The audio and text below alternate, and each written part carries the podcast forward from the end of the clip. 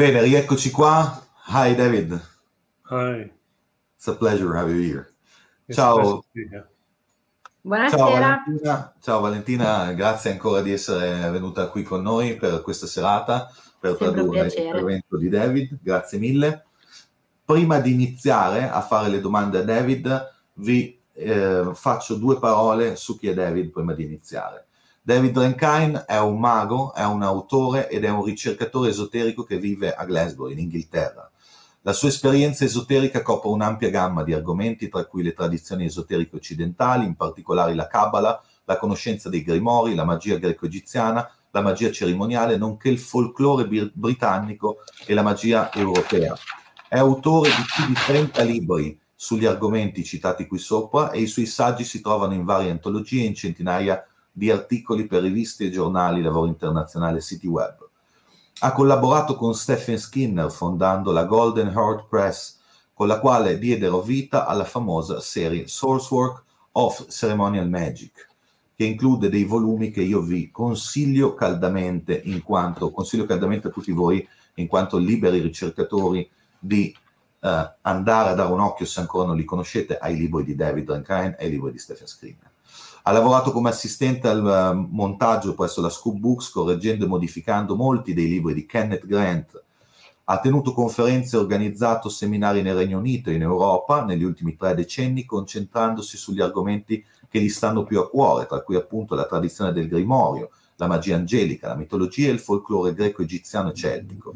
Nel corso degli anni è apparso spesso in interviste le materie, eh, con le sue materie, tra cui programmi televisivi come Channel 5, BBC, Sky, BBC Radio London, Glasgow Radio, e è stato ehm, citato in pubblicazioni dal Guardian, dal Sunday Times e da Alternative London e molte altre.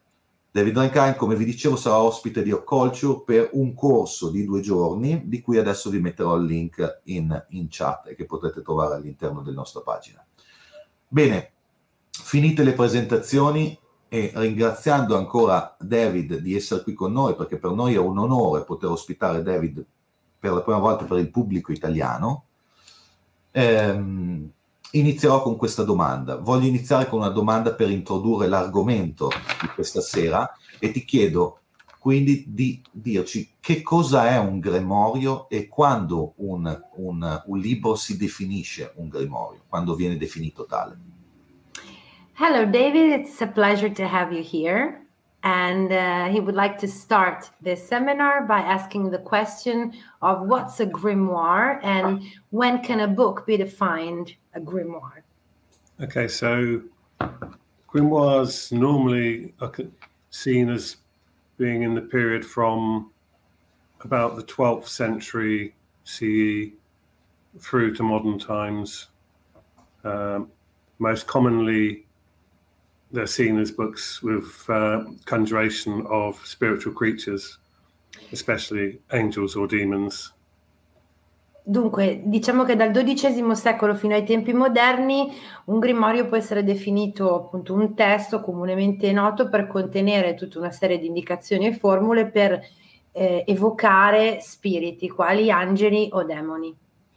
I have in recent years been working on my great work, um, it's called the Grimoire Encyclopedia, which is a more panoramic view of the whole tradition from the roots in antiquity through to modern times and looking at all the different grimoires. And when we take them as a complete spectrum, um, other things become clear. Recentemente sta lavorando a quella che è la sua op- a quella che una- sarà una sua opera, ovvero l'enciclop- l'enciclopedia dei Grimori, in cui lui va a vedere in maniera più globale dall'antichità fino ad oggi che cos'è in senso anche più lato un grimorio. there are three main themes running through the grimoires. One is the conjuration and working with spirits. Um, the second is divination. There are an awful lot of different types of divination spread through the grimoires. And the third is um, spells or charms, the more simpler um, forms of magic. And I'll include you know, amulets, talismans in that as well. Ci sono tre temi principali che possono essere parte di quello che viene considerato un grimorio, ovvero uno appunto il primo tema l'evocazione, la, il secondo le, la divinazione che però comprende veramente tantissimi tipi diversi di divinazione e il terzo è quello se vogliamo più semplice, più comune, quello dei riti magici in cui ci sono talismani e formule. The nature of the grimoires has changed over the centuries, so if we look at the grimoires from around the 12th, 13th, 14th century, um, they're a lot more religious. And as you move through and you get past the Renaissance, they become a lot generally simpler in the practices and um, less religious and more focused on what the spirits can do for you.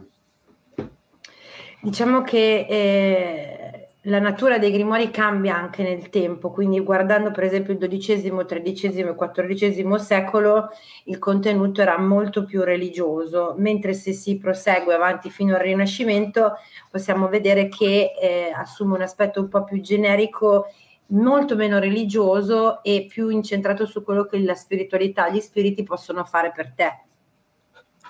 Um, I mean, there are certain things which tend to be present in most, if not all, of the grimoires, like specific um, magic circles to be used for the conjuration, um, particular tools. Um, often there's mention of particular timings. Um, there will normally be a spirit list of the spirits that you would work with in that grimoire and you know, other details. Diciamo che in generale ci sono degli aspetti che accomunano tutti questi tipi di libri, ovvero eh, la presenza di strumenti, di tempistiche, eh, eventualmente anche una lista degli spiriti che si possono evocare all'interno di questo, di questo libro. And they also vary a lot in size. Some grimoires are like small pamphlets almost, others are large volumes with a lot more material. So you know, there really is a big range in the grimoires of um, style and content. Diciamo che possono variare comunque da, anche nella dimensione, perché ci sono grimoire che sono come delle piccole brochure, se vogliamo, fino invece a dei volumi massicci molto più sostanziosi con, con dentro molto più contenuto. But really when we talk about the grimoires, it's largely focused on a group of European countries, which is France, Germany, Italy, and Britain, are the four that are most associated with um, the most grimoires and the spreading of the grimoires. Diciamo che a livello di provenienza comunque appartengono ad alcuni paesi europei, quali la Germania, la Francia, l'Inghilterra e l'Italia, da cui si può indicativamente trovare, eh, da cui prevalentemente provengono. Bene, allora intanto grazie David della, della tua della, di, della risposta. Vado avanti con la domanda. La seconda domanda che ho per te è questa. Qual è la tua personale uh, opinione sui Grimori? Cioè, come andrebbero avvicinati e come andrebbero integrati nella pratica magica? So thank you for your answer. And moving on to the second question, what's your personal take on grimoires and how should we approach them and also integrate them into magical practice? I think that with the grimoires, they're not something that I recommend people start with. I think it's good to have some experience under your belt before you start. It's good to have developed your powers of visualization, of concentration, to have done you know work, breath work, body work, to have trained your body and mind through magical practice and discipline before you start doing conjuration. Diciamo che tendenzialmente lui sconsiglia di partire dai grimoire se si è alle prime armi, è molto meglio avere un certo tipo di esperienza di allenamento alle spalle con la concentrazione, la meditazione, il lavoro di respirazione, avere un po' di dimestichezza con eh, tutta quella che è diciamo, la teoria prima di cominciare a lavorare eh, sui grimori. it's also worth bearing in mind that if you are doing conjuration, it's a process that can take a long time. It can take quite a few hours. And that conjuration works best as a group practice, not as a solitary practice. You want preferably two or three people. You know, one person conjures, one person to be the seer, and if you have a third person to be the scribe to write down what the seer describes in their vision, which the conjurer can also do as well, but you need preferably a minimum of two for conjuration to be really effective. E tendenzialmente vale anche la pena di tenere a mente che eh, innanzitutto eh, l'uso dei grimoire, cioè di, del lavoro che si fa con i grimoire può richiedere molto tempo e, ten- e, sarebbe molto meglio non farlo da soli, nel senso che è eh, meglio un gruppo di persone partendo da un minimo di due, eh, due o tre persone eh, perché si abbiano dei ruoli diversi all'interno dell'evocazione eh, della formula del libro. And for me, I see grimoires as being something that you do in tandem with other practices. They're not just something that's done by itself. Conjuration, if you're doing conjuration, there needs to be a specific reason. And by their nature, they generally require a lot of preparation, purification, and what have you before um, doing the actual conjuration.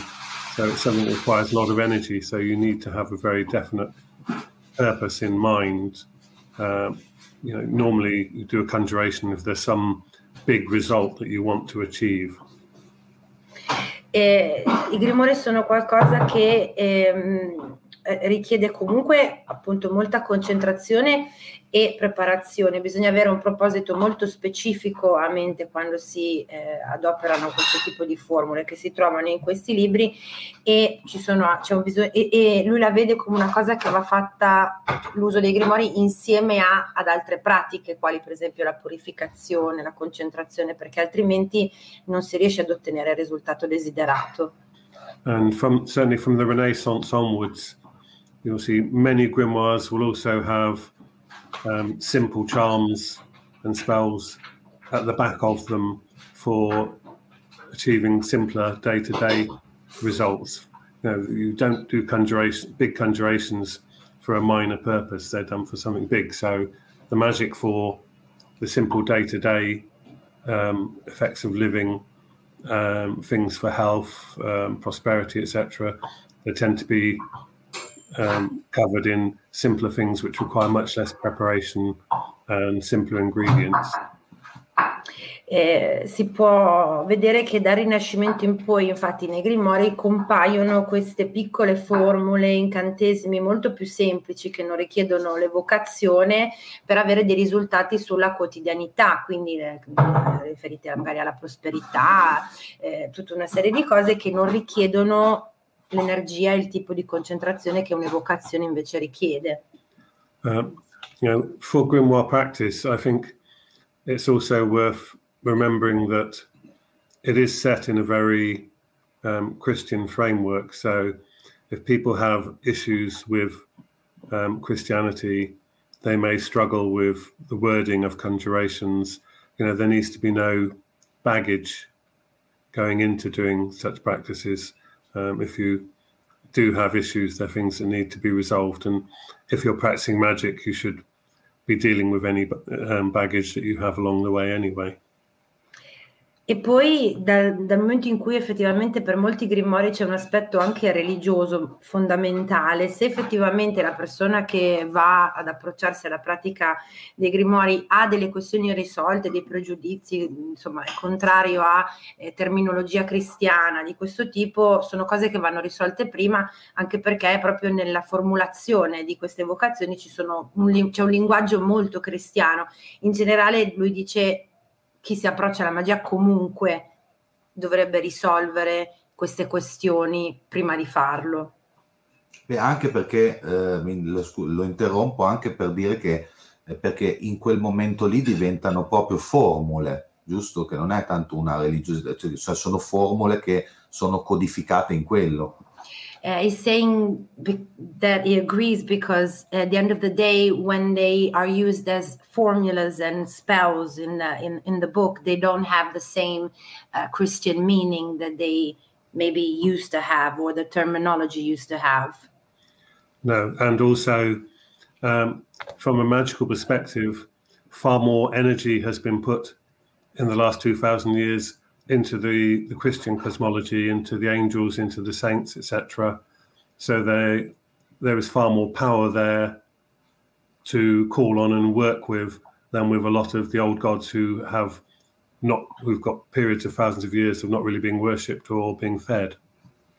Dice che eh, c'è anche da dire che effettivamente è stata messa è stato messo un carico di energia, un carico di impegno nell'evocazione di quelli che sono invece gli spiriti che appartengono invece alla religione cristiana notevolmente maggiore rispetto a quello di altre tipologie di entità o di spiriti, quindi è stato proprio, cioè nel senso, è più conveniente anche in quel senso. Ad esempio il potere dei salmi, che si usa spesso in magia. For example, the, the, the Psalms power. Yeah.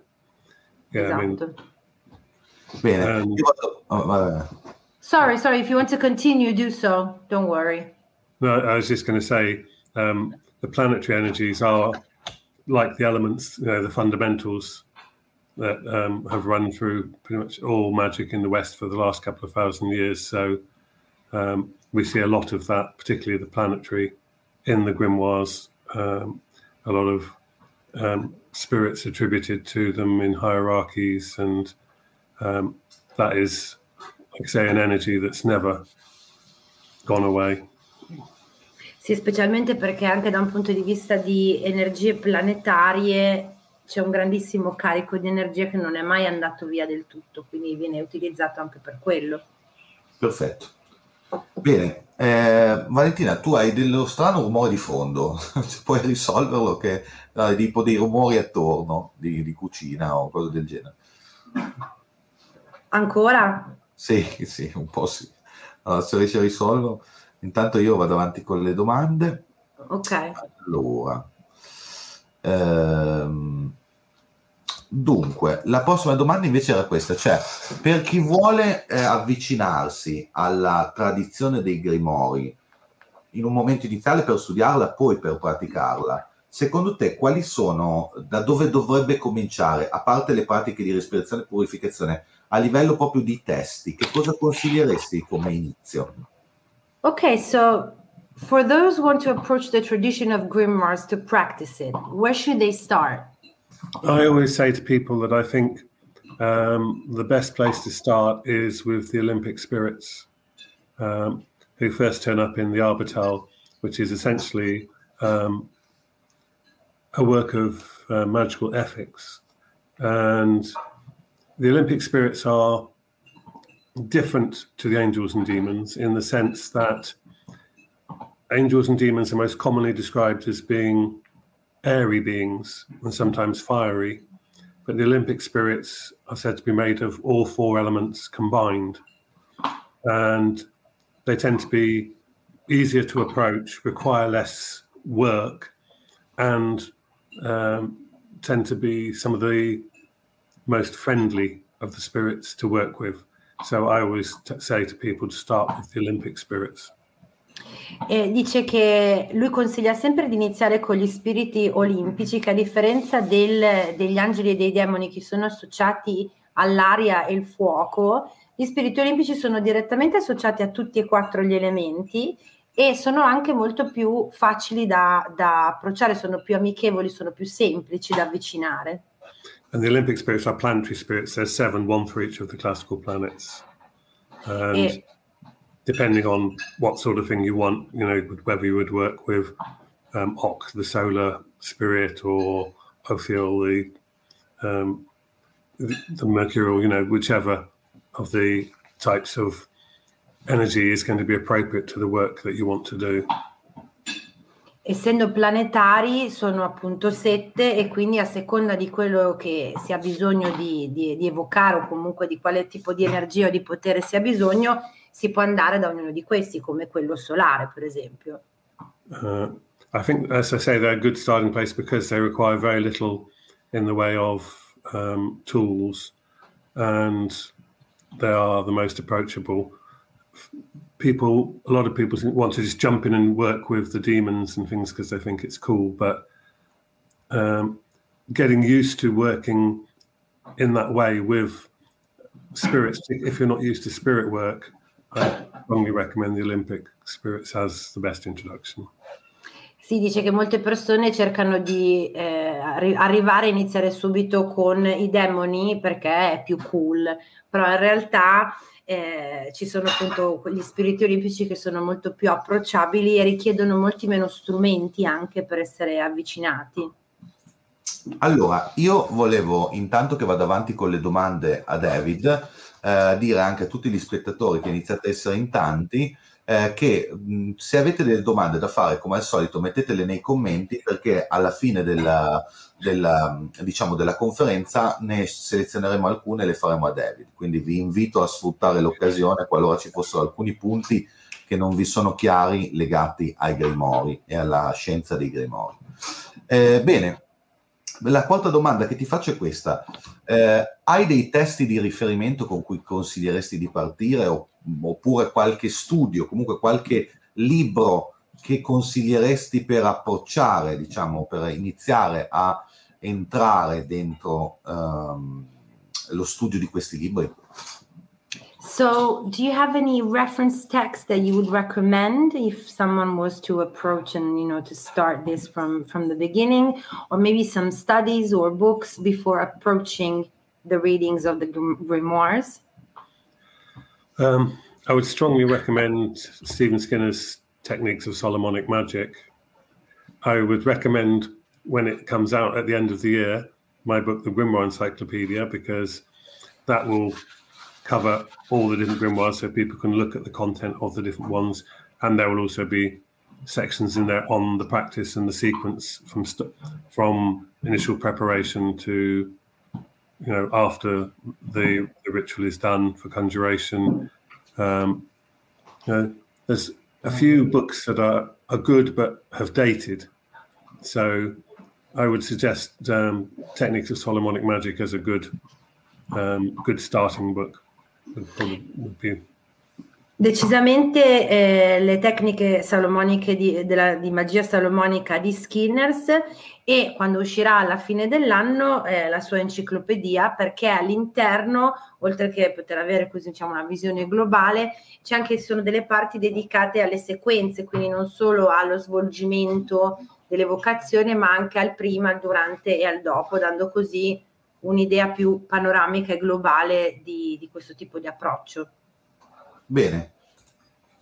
Per quanto riguarda invece eh, questa questione, alcune delle tue pratiche eh, riguardano delle entità chiamate fairy, eh, che a volte vengono accostate agli spiriti elementali oppure ad antiche divinità che avendo perso la carica energetica donata dai propri fedeli, ormai estinti, sono divenuti degli spiriti intermedi. Puoi descriverci la loro natura e in quale modo contattarli? So some of your practices uh, concern entities that are called fairies, and sometimes they are combined with elemental spirits uh, or ancient divinities who, having lost their energetic charge given by their now extinct, extinct faithful people, have become intermediate spirits. Can you describe their nature and how to contact them? Okay, well. So, sounds like a complicated answer. yeah.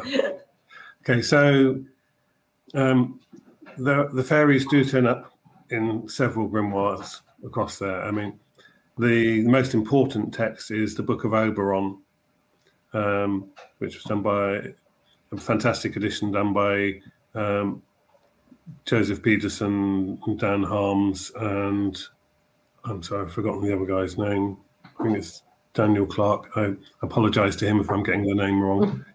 Um, but that is amazing, which is from about 1580, and that is a lot of stuff in there of working with the fairies, and it's done in a grimoire style. The thing is, fairies are by their nature tricky beings to work with.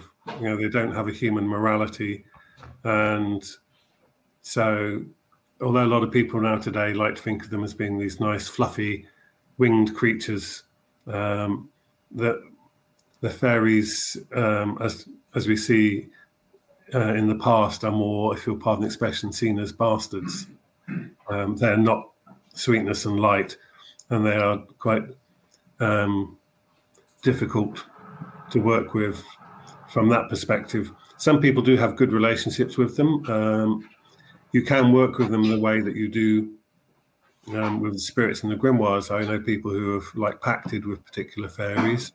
Um, if you are going to do it, I think the, the grimoire framework is a good way to do it because the preparation that you have to put in on yourself, the purification, etc., that you, goes in, and also um, the formula of like the respect and exchanges that go on in your dealings with the fairies make that a good way to do um, approach if you are going to work with fairy.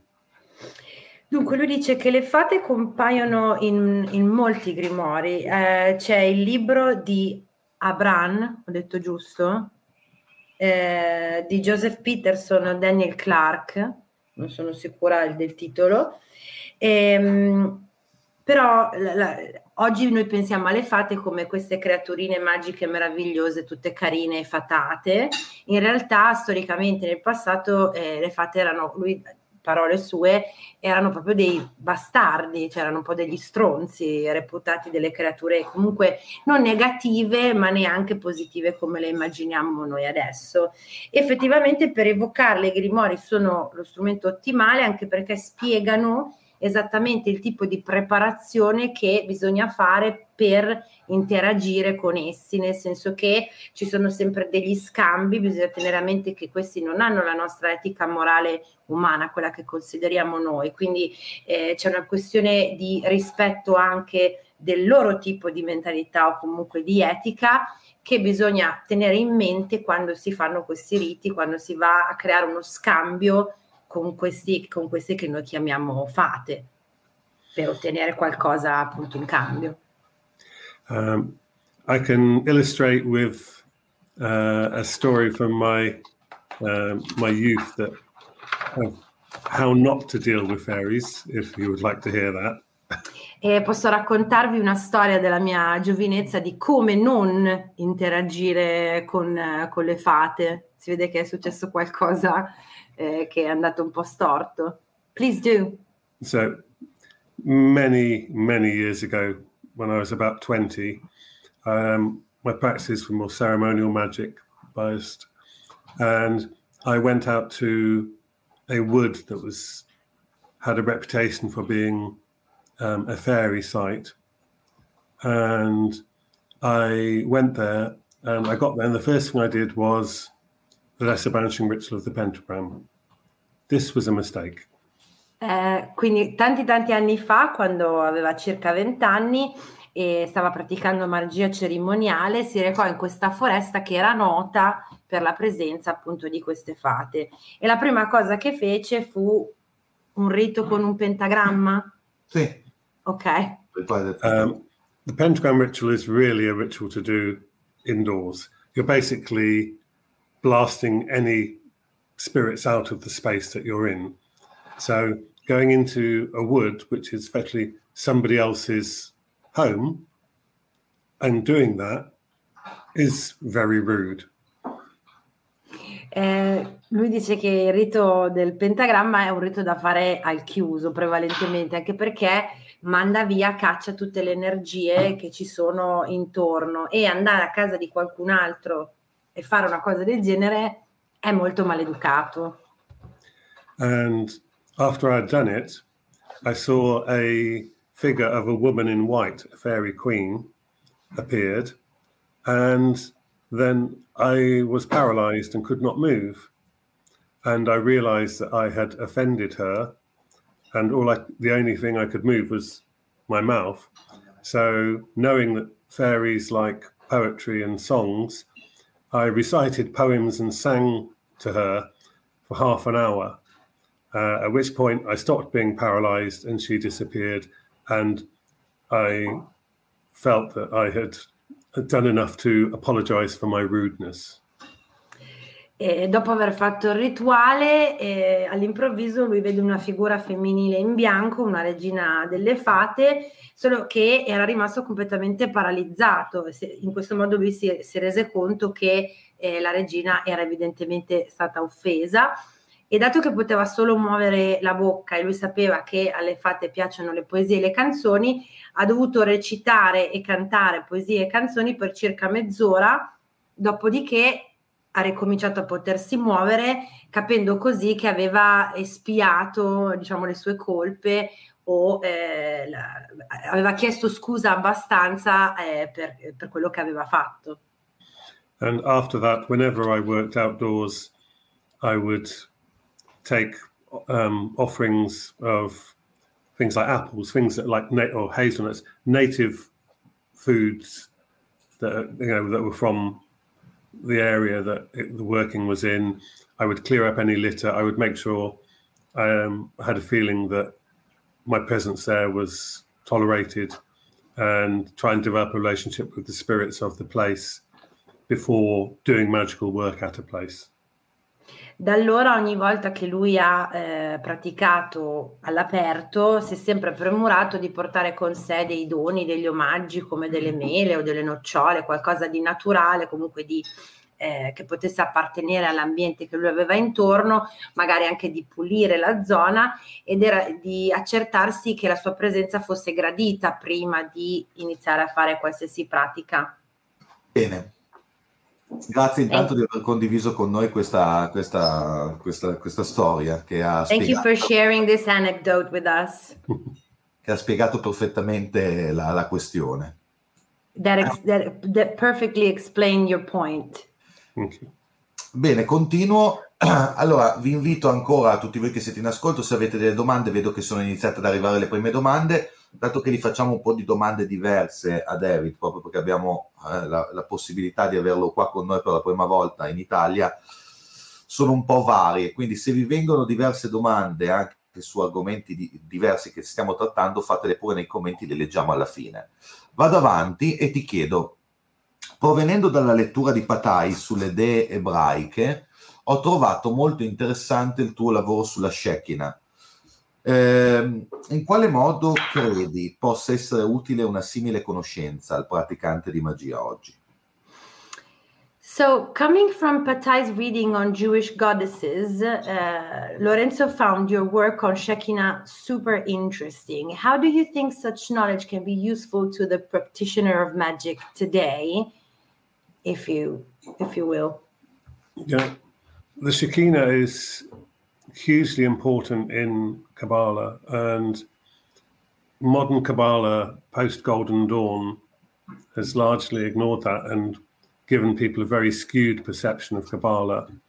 Um, it's like having satellite television and only ever watching one channel. There's this wealth of many centuries of practice and knowledge in Kabbalah, which has been ignored, and a large part of that is the Shekinah. Eh, la Shakira è molto importante per la Kabbalah, se non la si prende in considerazione è un po' come avere una TV satellitare e guardare soltanto un canale. Quindi eh, è un aspetto che va preso in considerazione molto seriamente. Um, I mean, the Shekinah is the divine feminine, and the whole essence of Kabbalah is balance. It's balance of the divine feminine and the divine masculine. And one of the Kabbalistic creation stories describes that the Shekinah as a ring of fire that surrounds God, and their union creates the universe, the angels, all the souls, and every soul is said to combine, um, contain uh, a fragment of the Shekinah. Eh, nella Kabbalah che, eh, in cui tutto deve essere equilibrio e comunque eh, lo, cioè, diciamo che il fulcro è l'equilibrio. Eh, la Shakina è molto importante perché rappresenta la divinità femminile, quindi c'è divinità maschile e divinità femminile, si ottiene un equilibrio e eh, nella creazione delle anime c'è sempre un frammento di Shakina. And so um, real, the Shekhinah encourages us to um, look at the aspects of our spirit, um, but also to realize that we are all at one level united. There is something that does unite every person, and that is that we all have that fra- a fragment of the Shekinah in us. And she is also seen as being the world soul. La Shakina eh, ci incoraggia quindi anche a, a, capire che a livello spirituale siamo tutti collegati, c'è un'unione globale sempre a livello di questi frammenti di Shakina che sono nell'anima e quindi eh, parla di unione. I mean, it's interesting that in Jewish texts it's um, suggested that it's easier for women to connect to the Shekinah than men because the Shekinah is the divine feminine. Um, but there are all sorts of references through the text. There's a medieval Jewish text for the bridegroom, for example, which talks about how when a couple are having sex, the man should visualize his partner as the Shekinah and as Malkut is representing the earth, and she should visualize him as Tiferet and the sun, and their union um, will, produce a child, be especially blessed because they are both embodying the divine during sex. So, in these, that's an example of sex magic being written about in medieval Jewish texts, and this is all the sort of stuff that got left out by the Golden Dawn. Um, È molto interessante vedere come nei testi ebraici effettivamente sono le donne che si connettono più facilmente alla Shakina, ma se andiamo a vedere alcuni testi del Medioevo eh, che parlano appunto del rapporto di coppia, in realtà si consiglia eh, all'uomo di visualizzare, la Shakina, di visualizzare la sua partner come fosse appunto la Shakina, viceversa la donna di visualizzare il suo uomo come Tiferet, il sole, ho detto giusto, scusate. Sì, è giu- detto giusto. Ok. Tutto questo per incorporare la divinità, quindi in un certo qual modo, tra l'altro, si trova magia del sesso, magia sessuale in testi già del Medioevo, che è una cosa che la Golden Dawn a quanto pare aveva omesso o, o ignorato o non aveva visto. Bene. So I think also the Shekinah is important because she reminds us to um, go back to source. And you know, the more we look back through history, you know, and don't try and put our own modern perceptions on things, the more we realise how much wisdom and practice there is there, just waiting to be drawn on to, you know, enhance what we do that we can learn from and develop from. La Shakina è molto importante perché ci riporta all'origine, alla fonte delle cose e ci fa capire come, se, eh, come sia importante non, scusate, non guardare tutto con una prospettiva moderna e contemporanea, ma andare a vedere come se si guarda con uno sguardo alla storia, all'origine di tutte le cose, ci siano delle fonti di energia e di, di, di sapienza, di conoscenza importantissime. Uh, sì. Uh, as a, an aside that's relevant for now, um, the Shekinah is often seen uh, in the form of um, a white dove. And I don't know, you saw that um, thing that was on the news from the Ukraine the other day of the Orthodox priest doing the blessing in the church. And as he did, a white dove flew in and landed above the altar. And when I saw that, it just sort of reminded me of the Shekinah and um, how you know that that presence of the divine is always there, and it was just I thought uh, a perfect moment to draw the attention of the world in that symbol of that dove that represents wisdom and love to what is going on in the Ukraine. Eh, una nota a parte, la sciacchina viene spesso rappresentata o vista come una colomba bianca. L'altro giorno lui stava guardando un servizio, un servizio televisivo in cui un prete ortodosso stava benedicendo eh, una chiesa, una messa, in cui a un certo punto è entrata volando dentro una colomba bianca e questa immagine gli ha ricordato come eh, appunto la Shakina che rappresenta come la colomba, la saggezza e l'amore, anche in un momento così brutto, comunque l'aspetto divino delle cose sia sempre presente, sia sempre eh, reale in un qualche modo. Un po, come, un po' come quando la colomba è stata, è stata morsa quando Ratzinger ha abdicato. Uh, a, bit, a bit like when the dove was bitten when uh, Ratzinger uh, retired. Yes, it's funny how that happens, isn't it? Dice che è molto divertente come sia successo quello. Sì. Eh, bene, allora intanto io continuo con le domande, vedo che stanno arrivando delle domande, tra l'altro estremamente interessanti, quindi dopo ne avremo un po' da fare David. Eh, grazie, grazie ancora a tutti voi che ci seguite, sono domande veramente belle quelle che stanno arrivando qua in chat. Allora, la prossima domanda è questa. Eh, come autore di Practical Planetary Magic, potresti parlarci del lavoro magico dietro la scrittura di questo libro? As the author of Practical Planetary Magic, could you tell us about the magical work behind the writing of this book? Again, for me, as I mentioned earlier, the the magic of the planets goes all the way back through to ancient Sumer. Um, you know, it's something that has been in all the sort of magical traditions for the last five thousand years. Really, it's one of the constants is the energy of the seven classical planets. Um, so that and the four elements tend to be present in most magical systems. And so when I was putting that book together, I wanted to put attention back more to the classical world because, again, people have not really been looking at the spectrum of the work that's been done with um, the planets in the past. You know, they play a big part in the grimoires as well. But if you look back to the ancient world, like I already mentioned Sumer, but you see it um, very heavily, of course, in the Greco-Roman as well, which is where you know we have our names of the planets coming from. Eh, per lui la magia dei pianeti, che va indietro da sempre, almeno di 5.000 anni, è una delle costanti di sempre, eh, co- insieme a eh, quella dei quattro elementi. E quando lui stava scrivendo questo libro, lui voleva eh, sottolineare, voleva ricordare come questo tipo di magie, di energie fossero presenti da sempre, fossero una costante nella nostra storia dai tempi dei tempi, anche eh, per esempio appunto nel, nel, nel, nel, periodo dei greci in cui effettivamente poi si è iniziato a parlare di pianeti.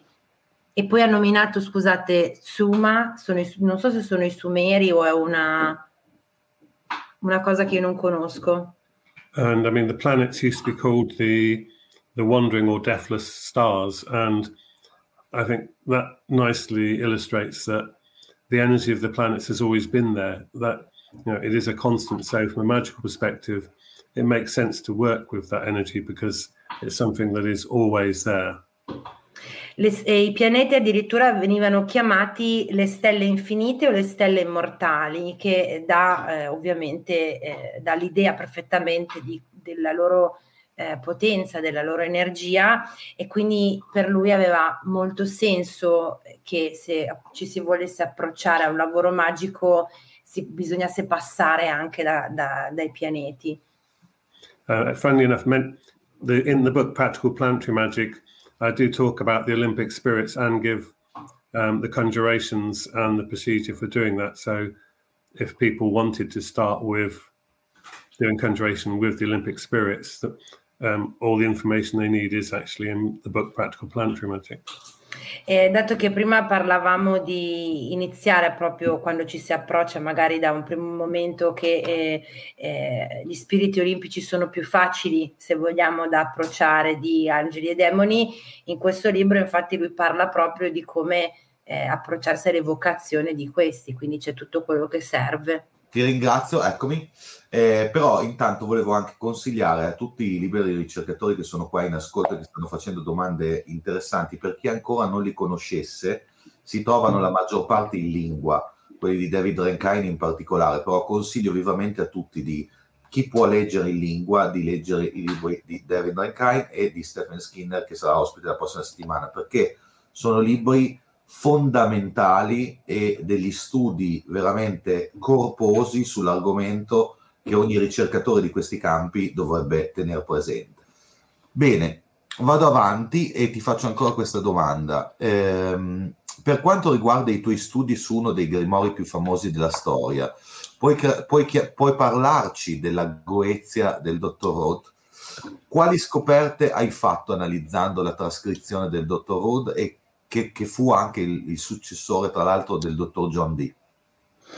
Uh, and as for your studies on one of the most famous grimoires in history, can you tell us about the Goetia of Dr. Rudd?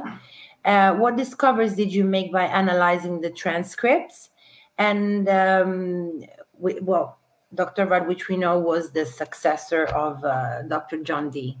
Well, the first thing that jumped out was that in the conjurations, Rudd stresses that it's group work because where else where it says I, me, in there it's we, us in the conjurations, making it clear that it was being done by more than one person in a group. Um, he was, from the way he writes, it's clear he was working in a group of magicians, and he writes in a very lucid style that's, you know, that you can pick it up, read, understand, and work it. Um, Rudd did do something that is, is now, it seems, very controversial of attributing the 72 angels of the Shemham Forash with the 72 Greetic spirits to be controlling angels. Uh, a lot of people don't like this idea. It's not a new idea. We see it in the Testament of Solomon, which is around the second century CE. We see it in the Hygromantia. People, some people don't feel it works, but it was done as a way of you know, moderating and protecting from the energy of the goetic spirits. So it was an innovation that Rudd added in. Whether you feel it works or not is a matter of personal experience, really. You know, I think most of the people who have criticized it haven't actually tried it. So um, it's very much can I just can I just stop you right there? Yeah. That was a long period and you need to bear with me. Ok, so la prima cosa che, eh, che, si nota, che lui ha notato, è che se normalmente nei testi c'è eh, l'uso del, del, soggetto io, nei testi di Rad è palese che si tratta di lavoro fatto, fatto in gruppo perché lui usa sempre il noi. E, e, per quanto siano appunto testi estremamente lucidi, anche facili e comprensibili, una delle cose che proprio salta all'occhio è questa cosa del, del noi. E qua poi c'è stato un momento che siamo partiti perché I'm gonna, I'm gonna need you to repeat the second part, the one about the angels, if that's okay. If you don't mind. Thank you. So, yeah, Rudd added in something not seen elsewhere in the other Goetia manuscripts of attributing the 72 angels of the Shemham Forash as controlling angels, one for each of the 72 Goetic spirits. Dunque, Rad aggiunge qualcosa di nuovo che è la parte del controllo degli angeli rispetto al testo della Goezia, giusto? Ok. Ma... Uh, this is not a new idea. It, we see it in the Hygromantia, where the demons of the hours all have a controlling angel of, an, of the same hour. And we see it in the Testament of Solomon back around the second century CE. Eh, ma in realtà non è una nuova idea perché lo vediamo anche nel testo di Salomone e in un altro testo che mi è sfuggito, scusate. Lo riprendiamo tanto poi dalla registrazione. Ok, you can uh, continue. Thank you. Also, we see it with the, the planetary intelligences and planetary spirits that Agrippa writes about are also known as planetary angels and planetary demons. And the angel there again is called on to balance the energy of the, the demon. Um, I would liken that to the the energy of demons tends to be more chaotic. So the angelic energy acting as a balance kind of also acts as a lens to focus it. Eh, Dunque, nel testo quello che appunto anche è emerso è che l'energia planetaria e, e, quella degli angeli è chiamata a dare una sorta di controllo e di ordine, quando solitamente invece quella degli, l'energia degli angeli e dei demoni viene vista un po' um, come più caotica. Quindi una delle cose forse controverse è questo controllo dell'energia degli angeli che, eh, che è stato detto che era un pochino controverso come tematica. I mean, some people today uh, criticize this attribution by Rudd of the angels with the Goetic spirits. But Rudd was clearly trying things out and innovating. If you look at his other works, he gives very detailed practical instructions, for example, on the, the way to question a spirit when it turns up to make sure that it's the spirit that you called e alcune persone oggi criticano questo tipo di approccio, questo tipo di visione di Rad, ma è chiaro che lui stesse provando, sperimentando e innovando anche questo approccio, che perché per esempio lui invita, una cosa totalmente innovativa, invita a chiedere conferma di chi sia lo spirito che abbiamo evocato, non di dare per scontato che sia quello che abbiamo evocato.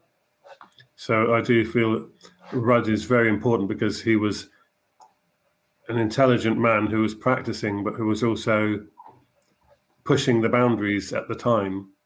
Uh, and you know, the only way you can successfully push the boundaries of a system is to be familiar with that system first. You can't just jump into a system and try and change it. You need to understand the mechanics of how a system works and then find ways to improve it. Sì, a lui, eh, lui pensa che Arad sia stato fondamentale perché è stato chiaramente un uomo molto intelligente che si spingeva più in là e cercava di innovare e andare oltre quello che si sapeva già, ma giustamente in un qualsiasi sistema prima di poterlo cambiare o di ampliare bisogna conoscerlo molto bene, questo era il caso di Rad. Siamo arrivati quasi in chiusura, dicevo. Quindi ho visto che ci sono molte domande, avete ancora un, un paio di domande per uh, le ultime domande nostre, se volete farne qualcun'altra poi inizieremo a fare le vostre. Allora, una domanda eh, che ti voglio fare è questa. La settimana prossima ospiteremo Stephen Skinner e con lui tu hai dato vita agli splendidi Source Walk uh, of Ceremonial Magic. Volevo chiederti se ci potevi raccontare il tuo incontro con Stephen Skinner, come vi siete incontrati e come è nata l'idea di, di iniziare questa collana insieme.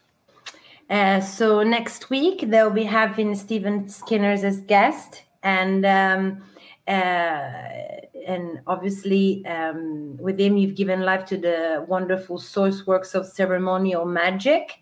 And we would like to know how the meeting happened uh, you know if you have any anecdotes and how the idea of the book came about.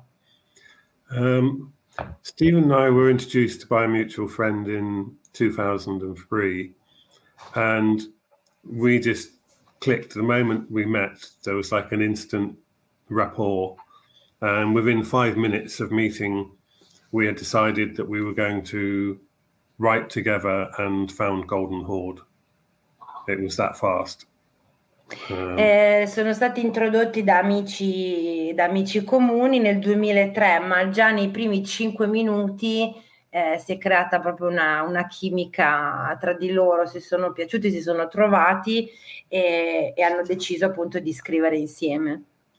Um, obviously at the time I was living in London and he was out in Singapore, and so he was only in the country occasionally, and I would be the one going to places like the British Library and the Wellcome and getting access to manuscripts and getting copies, electronic copies made, and doing the transcription and things, and they would then work on um, the commentaries and things between us.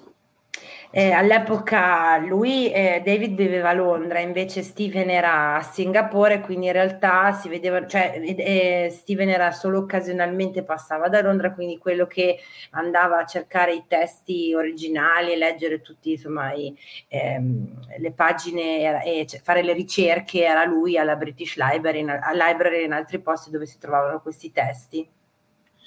I mean, there was one time when Stephen was in London and we were in the Welcome Library, which has about 20 different manuscripts of the Key of Solomon. And the librarians had told us we could only have 10 manuscripts. And Stephen said, Well, there's two of us, so can we have 10 each? and we put all these tables together and had these 20 different manuscripts of the Key of Solomon all laid out with a laptop open with a spreadsheet, going through them all page by page, looking, making notes of all the different contents, the, the less glamorous side of the research. Eh, c'è stata una volta in cui erano entrambi a Londra e sono, sono andati alla biblioteca Academy dove ci sono 20 diverse copie, diversi manoscritti della clavicola di Salomone e allora eh, Steven ha detto a, al, al, alla bibliotecaria, al bibliotecario, che dato che, cioè loro gli avevano detto che potevano averne soltanto 10 alla volta, allora lui gli ha detto, vabbè, ma noi siamo in due, daccene 10 a uno, 10 all'altro, quindi si sono messi, hanno attaccato i tavoli, hanno steso tutti questi manoscritti su, su queste scrivanie e allo stesso tempo con il laptop, lo scanner, cercando di carpire tutte le note, le annotazioni, eh, le diverse particolari, insomma la parte meno, eh, la parte meno glamour del, della ricerca di quando devi preparare un libro. Molto interessante, deve essere stato molto filmografico. Yeah, it must have been quite a sight to, to see you two guys doing that. yeah, uh, I mean, whenever he was over, we would go to the welcome the British Library and the Bodleian in Oxford as well, as much as possible to look at different manuscripts. Um, you know, we have like a huge word file that's hundreds of pages long with ref- lists of manuscripts and their contents and things. That's you know, so we would look. Oh, what should we? Which book we would work on next?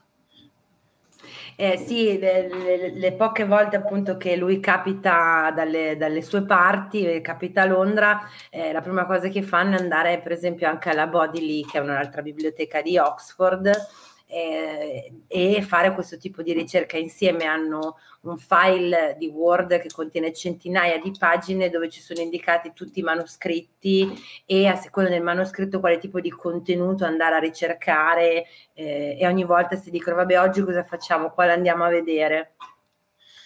It's quite funny, back in 20, I think 18, um, I was, I'd messaged Stephen and we hadn't written a book together for some years at that point. And I told him I was work, i was looking at one of the manuscripts uh, that we had briefly looked at many years ago, and he replied, said, "So am I." And I said, "I've started transcribing it," and he said, "So have I." And he said, "What manuscript?" And I told him um, we had both started working on the same manuscript independently, not knowing the other was and that then came out as the Cunning Man's Grimoire subsequently, which was one of the more recent volumes in the Sourcework series.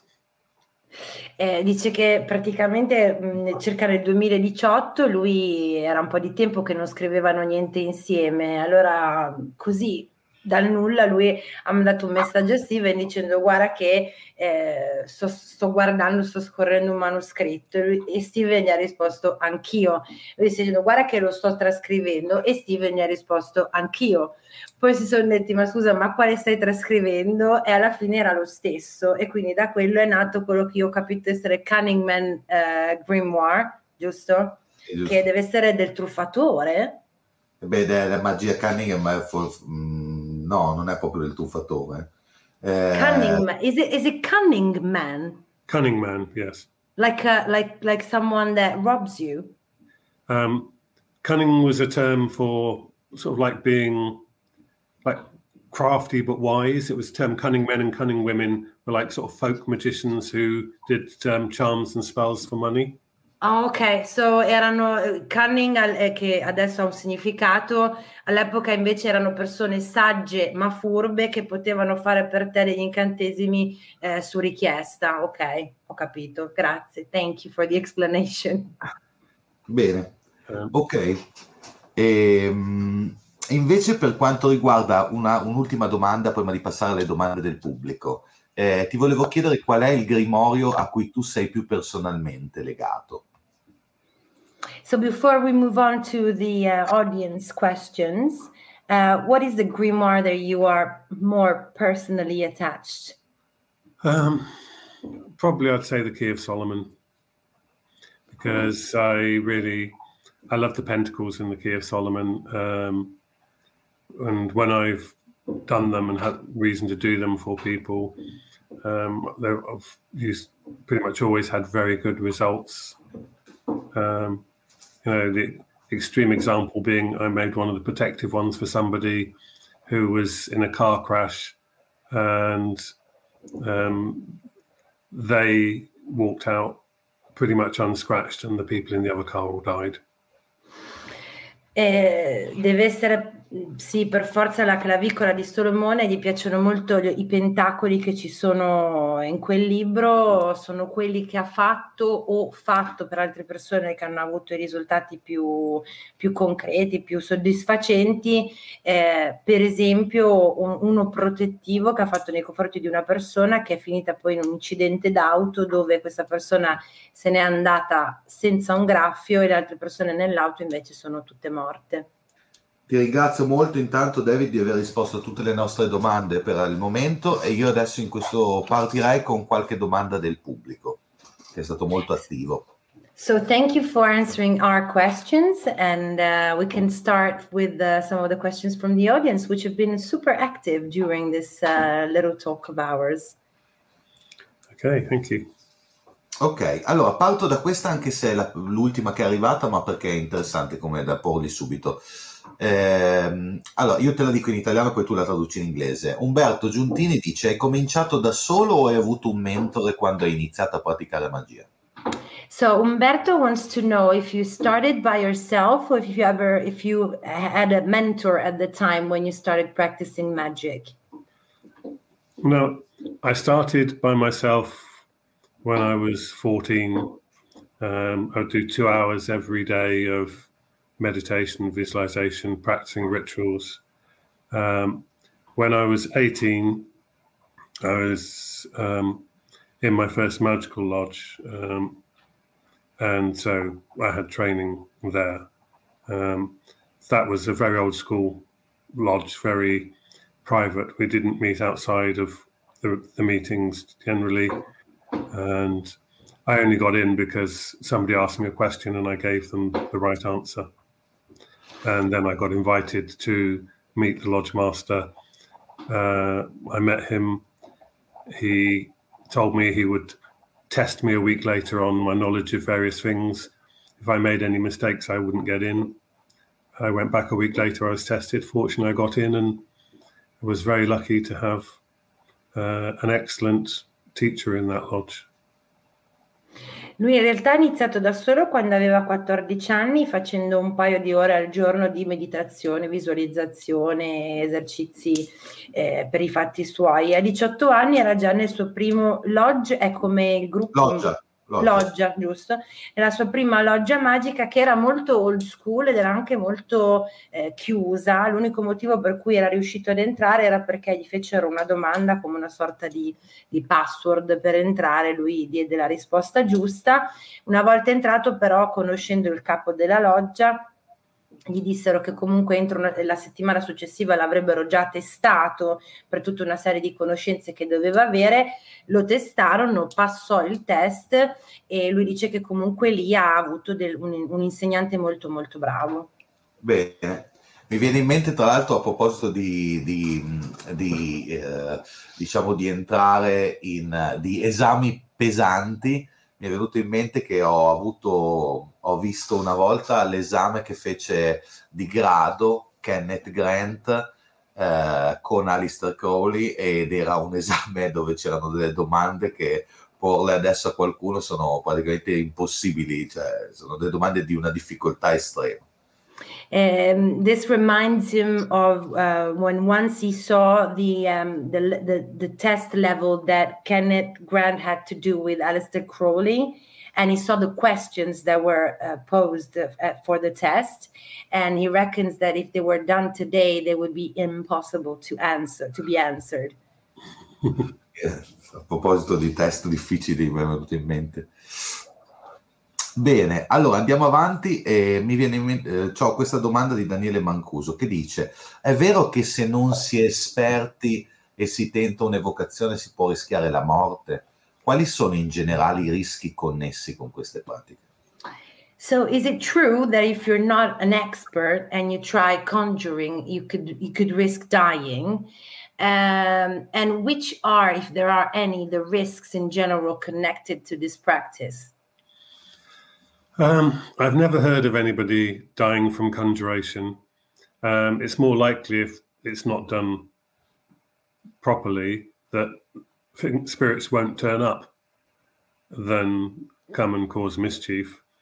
Um, the risks are that you know if you don't do a proper license to depart at the end, spirits might hang around and may then interfere with your you know day-to-day life. And that yeah i mean they by their nature they can be troublesome if they're not treated with uh, a degree of respect. The risk levels go up if you start bringing features like using your own blood in which you know never offer your own blood to uh, when you're doing conjurations of demons and things, for example. Eh, lui non ha, non ha, mai sentito di nessuno eh, che sia morto per aver sbagliato un'evocazione. La cosa peggiore che può succedere è semplicemente che lo spirito non si presenti. I rischi che però ci sono, possono esserci legati a questo tipo di pratiche è per esempio che se tu non, non svolgi correttamente il rituale, quello di chiusura, spero di, di aver detto nel modo giusto, si può rischiare che lo spirito, lo spirito, che si è evocato rimanga lì creando tutta una serie di disagi o comunque di, di situazioni spiacevoli. Ovviamente il livello di rischio aumenta a seconda del tipo di evocazione che tu, che tu fai.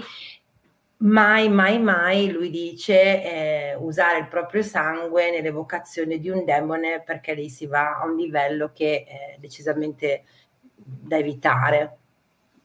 I mean, the worst thing I've seen happen is um, somebody fainted, and when they fainted, they fell out of the circle and into the triangle. So we immediately had to stop. We then brought them back in the circle, re conjured the circle, and um, performed an exorcism on them just to be safe. And then sort of um, went back to doing the conjuration. Uh, uh, it, as I said, conjurations. Okay. Thank you. Uh, la, la, cosa peggiore che è successa a lui è stato che qualcuno è svenuto durante un'evocazione ed è caduto fuori dal cerchio, dentro al triangolo. Quello che loro hanno fatto è stato di fermare tutto, eh, hanno fatto un, un, esorcismo giusto per essere sicuri e poi hanno ricominciato, riportando quindi poi la persona dentro al cerchio fuori dal triangolo e hanno ricominciato a fare, eh, ha ricominciato a fare l'evocazione. you know, it can take hours. The conjurations sometimes need to be repeated a number of times. And in some grimoires, you even see that they have stools or chairs to sit on for the people so that they're not going to fall over. Eh, dato che le vocazioni possono richiedere ore e ore, in alcuni grimori si trovano addirittura, si parla tra gli strumenti di sedie, sgabelli, onde evitare appunto che le persone cadano, eh, svengano o vadano nel posto sbagliato. Sei, sei in muto, Sad. Una domanda veloce di Anna Panier che chiede: è importante scrivere su un grimorio con un alfabeto specifico? So Anna wants to know if it's important to write on a grimoire with a specific alphabet, such as the Malachim or the Theban.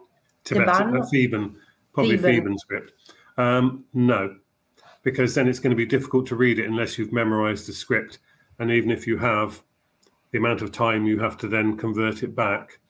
Um, it might be used to write specific words, um, but not the whole thing. Um, the best language to write it in is your native language. Lui dice di no perché dopo rileggerlo diventa problematico a meno che uno non abbia memorizzato tutto l'alfabeto, cosa che si può fare ma diventa molto complesso. Sicuramente si possono scrivere magari alcune parole eh, con un determinato alfabeto, con, sì, con un alfabeto speciale, però la lingua migliore in cui scrivere sul grimorio è la tua, la tua lingua origina- originale. Um, I've seen one book in entire Theban script. In the Welcome, Francis Barrett, who wrote the Magus, which people may be familiar, he wrote a copy of the Magus out in Theban script, the entire book. Lui ha detto che ha visto solo un testo che è quello di Francis Barrett, eh, che è il Magus scritto in tebano, eh, però è l'unico che lui ha visto scritto tutto in un, in un alfabeto speciale. Bene, grazie, continuo. Allora, c'è Caos che chiede su quali grimori italiani o provenienti dall'Italia hai lavorato? C'è differenza tra grimori di diversa provenienza geografica? So uh, Chaos wants to know on which Italian grimoires or coming from Italy have you worked, and uh, if there's any difference um, between grimoires from different geographical areas. Um, well, obviously the the earliest key of Solomon's come from Italy. Ah, la, la, la, i, primi, i primi clavicole di Salomone vengono dall'Italia. So, I mean, I've worked on a number of for things from a number of grimoires, but there's so many that you know you can't be. It would be ridiculous to try and work with all of them. So, of the Italian ones, really, it's the Key of Solomon is the one that um, I have worked heavily with. Um, there are where the differences are is interesting. Uh, for example, in the hierarchies of spirits, um, in Northern Europe, so sort of Germany, by which I mean sort of Germany, Britain, we tend to see uh, what's called the LBS hierarchy, Lucifer, Beelzebub, Satan. But when you move down more to France and Italy, you get the LBSA, Lucifer, Beelzebub, Satan, um, Astaroth. So there are differences. We're having three or four rulers of hell, for example, that tend to be more um, by area. Um, the the French grimoires tend to be the most heavily um, demonic. Let's say the, the, so-called black magic grimoires tend to be very much the um, Bibliothèque Bleu imprint that went on. German and Spanish tend to be heavy on treasure hunting. So there are some interesting regional differences. Um, quello che è, è, interessante è che mh, allora, innanzitutto lui, come dicevo prima, ha lavorato ovviamente sulla clavicola di Salomone che viene dall'Italia, dice però che ce ne sono talmente tante che ovviamente è impossibile la, lavorare su tutte, quindi insomma eh, sarebbe, sarebbe, folle. Però a livello invece della domanda sulla differenza geografica che è interessante, lui dice che effettivamente a seconda di quali paesi andiamo a vedere ci sono per esempio delle differenze nelle gerarchie degli spiriti, eh, in quella che è l'Europa del Nord, appunto Germania, Inghilterra, eh, c'è la triade che regna all'inferno di Lucifero, Belzebù e Satana, mentre se si va in Francia e in Italia ce ne sono quattro, Lucifero, Belzebù, Satana e un altro con la A che dovete scusarmi. Astaroth. Grazie Astaroth. E soprattutto, per esempio, eh, i grimori francesi sono, ricchi, sono più ricchi di demoni, eh, c'è molta più magia nera, c'è molta più uh, attenzione a quell'aspetto lì, per esempio, invece, quelli tedeschi e quelli spagnoli ci sono eh, molte cacce al tesoro. Quindi in realtà sì, ci sono delle differenze eh, culturali, immagino, anche tra appunto i grimori a seconda della loro provenienza. Bene. I would add there that um, the grimoires could move very quickly. So within 10 years of there being the Key of Solomon in Italian, it's also in Latin, and then there's an ink there's it's in England, and there's a manuscript in you have it in English and Latin over in England. Um, the trade between people practicing grimoires across Europe meant that things spread very quickly. Si dice che comunque in generale i grimoire si muovono molto velocemente, specialmente se si considera per l'epoca. Eh, un grimorio che nasce in latino in Italia poteva nel giro di dieci anni eh, essere già trascritto in inglese in Inghilterra, specialmente grazie allo scambio che c'era tra le persone che eh, scrivevano questi grimori. Bene, intanto ti ringrazio. Tra l'altro è singolare questa cosa che ha detto Renkai perché noi in Italia abbiamo una tradizione magica estremamente eh, forte, anche è derivata dai grimori, e, ed è una cosa che è sempre stata un po' vista o come tabù o le persone l'hanno sempre vista come una cosa da dire, cioè di cui parlare poco, mentre invece eh, abbiamo una forte tradizione e andrebbe molto approfondita invece. He reckons that it's, it's strange or it's a shame that in Italy we have such a strong tradition when it comes to grimoires and uh, way back when in the origin when they were written we're so rich in grimoires that we never really talk about it, almost like it's it has to be a secret. Whether where he, he believes that it should be something we talk about a lot more and yeah. are proud of a lot more. I mean, the Renaissance princely families, like the Gonzagas, for example, you know, they're commissioning people like Abraham de Colorno, who's like translating Key of Solomon, and there's all of these um, key texts going. You had the influence of people like, you know, Giordano Bruno, um, um, Marcelo Ficino, um, Pico della Mirandola with the Kabbalah. There's all of these great, you know, Italian scholars and their work, and it doesn't get the credit that it, you know those those are significant influences as well. I mean, you know, you know, Ficino bringing very much, you know, like Neoplatonism into Renaissance magic. There's all of this Italian magic that's not been given the credit it deserves for its influence. Si dice che in tutta la storia italiana ci sono dei, insomma, de, de, degli esempi di come effettivamente abbiamo una grande tradizione eh, della magia, ma già ad altissimi livelli, per esempio nel Rinascimento con Gonzaga che avevano commissionato la traduzione di diversi grimori, ma anche Giordano Bruno, Picco della Mirandola, tutta una serie di intellettuali storici nostri che eh, si interessavano e contribuivano anche con i, grimo- con i loro grimori a eh, tutta la, la, magia italiana, ma eh, non, viene, non, viene, dato il merito che eh, ci dovrebbe essere. Il problema è che qui in Italia si tende a un, una discussione che abbiamo spesso all'interno della società dello zolfo, che il problema è che qui in Italia si tende sempre a non parlare della parte magica di questi grandissimi personaggi, tant'è che addirittura alcuni libri sulla parte magica, sulle tecniche magiche sono fatte da persone non italiane, su questi autori, perché qui si tende sempre a quasi eh, nascondere questa parte, quasi lasciarla in un secondo piano. E questa è una cosa estremamente strana che noi cerchiamo tra l'altro di combattere anche. Uh, this is a conversation they often have uh, in the Sulfur Society. Um, some of these um, historical uh, people that you mentioned, uh, some of the work done on their magical uh, texts has been done by foreign people and not by Italian people, mm. because for some reason it gets hidden and it never gets talked about. Uh, the people that you mentioned that in our history classes or in in our culture, we mention other stuff that they've done, but never the one, uh, never the work about magic. Yeah, I mean, last year for my birthday, I was given a, a an Italian book um, about Peter Di Urbano, which, and whilst I can't read the Italian, I can, you know, I can read the Latin texts in it.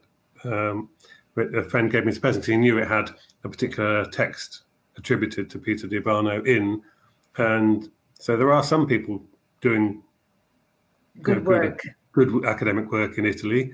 Um, you know, Dice che l'anno scorso per il suo compleanno gli hanno regalato un testo di Pietro Di Bano. Bano, sì. Sì.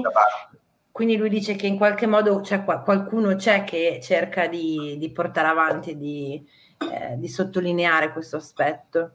Certo, certo, per fortuna sì, qualcuno... qualcuno Fortunately, che, yes. Qualcuno che resiste, sì.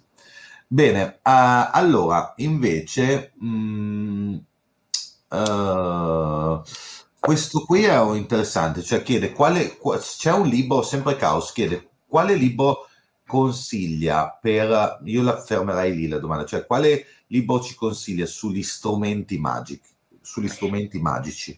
And Chaos wants to know if you have any recommendation on books on magical instruments. Tools or tools. Yeah.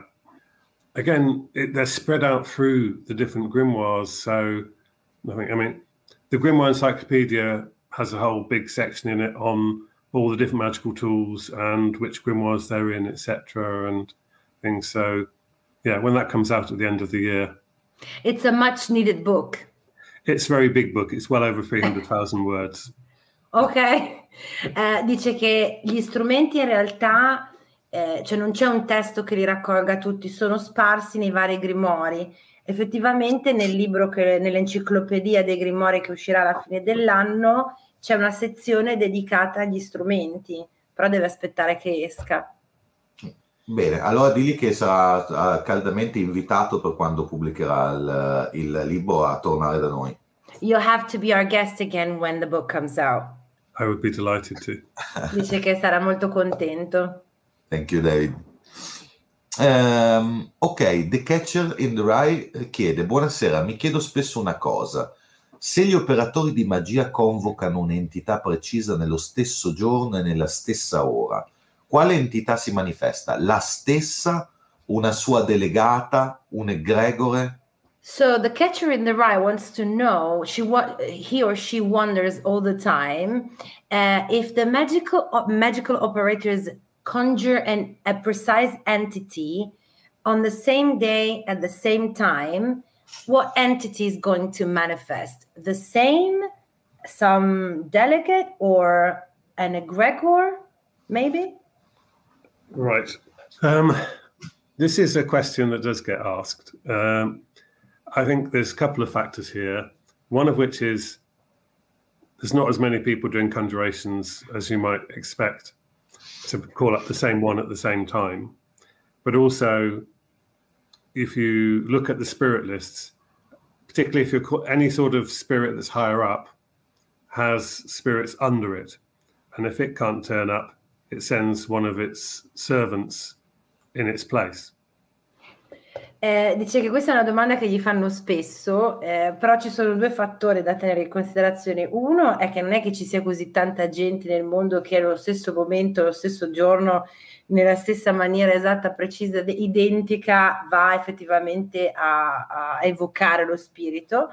E l'altro è che se guardiamo la lista degli spiriti, a seconda poi della loro importanza, per ogni spirito, diciamo, principale ci sono sempre degli, degli spiriti eh, sottostanti o comunque ehm, che possono presentarsi al suo posto come una sorta di segretari del, del, dello spirito. The higher up the hierarchy you go, the more likely that spirit won't necessarily come itself and will send somebody under it. Dice che più in alto si va nella, sch- nella, scala gerarchica degli spiriti, più è probabile che non si presenterà lo spirito principale maggiore, ma un suo delegato.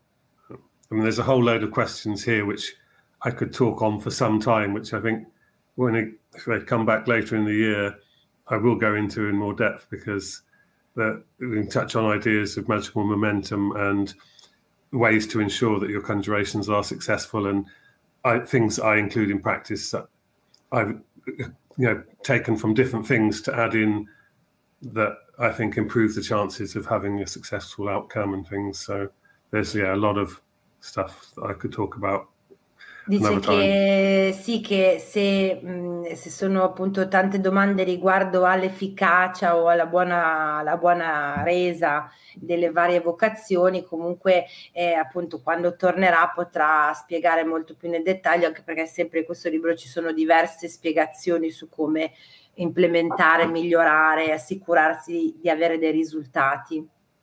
Bene, l'ultima domanda prima di chiudere, che secondo me va benissimo come chiusura, è questa di Mariella che chiede qual è il fine ultimo di un'evocazione magica? C'è un'etica nella magia? So this is the last question uh, and Mariella wants to know what's the final goal of a magical conjuring? And is there an um, an ethic in magic? I'll start with the second part. The more you practice magic and have success, the more you appreciate that it will change you, and there is very much an ethic there. And particularly in the grimoires, it's quite often mentioned, for example, the practice when you're doing the purification before a conjuration, where you may fast, you have to bathe every day, you might use appropriate herbs, you have to do prayers, um, giving alms during that time, not swearing, not letting any curse come out of your mouth. So um, there is a whole ethic that develops through practice uh, and very much more about um, respect for um, all creatures, living and dead.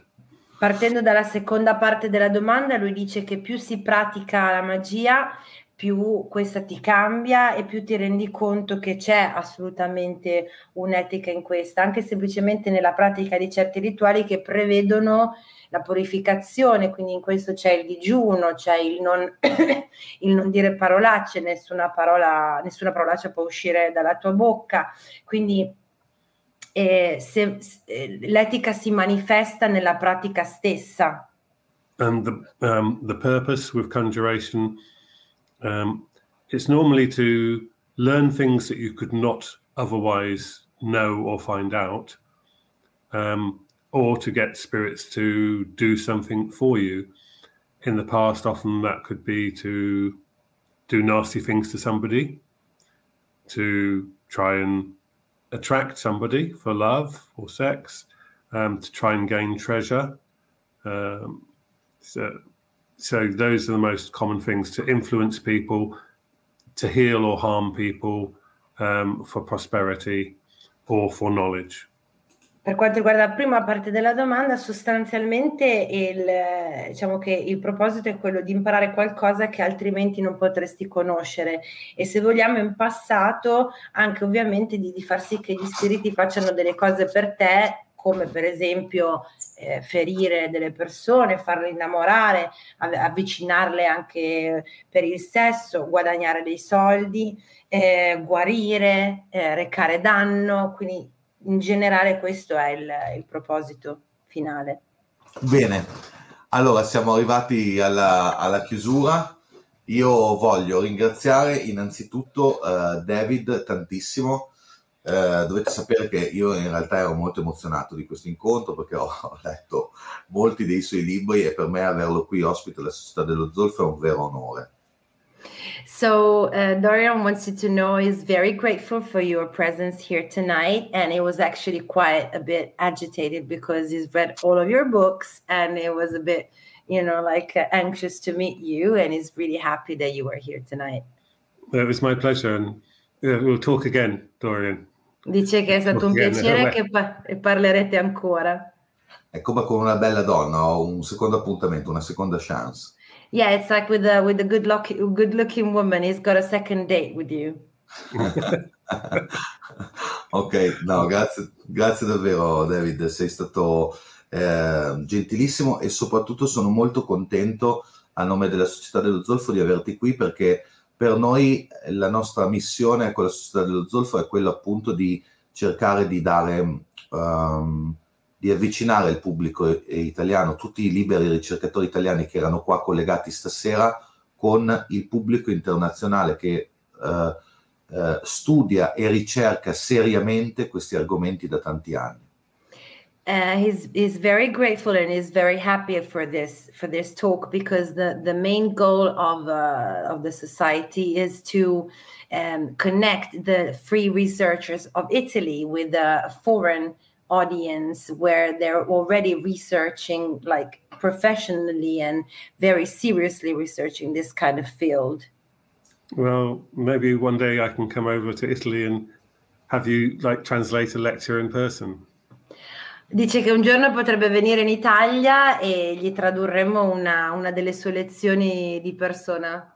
I'd be Beh. very happy to. Bene, grazie mille.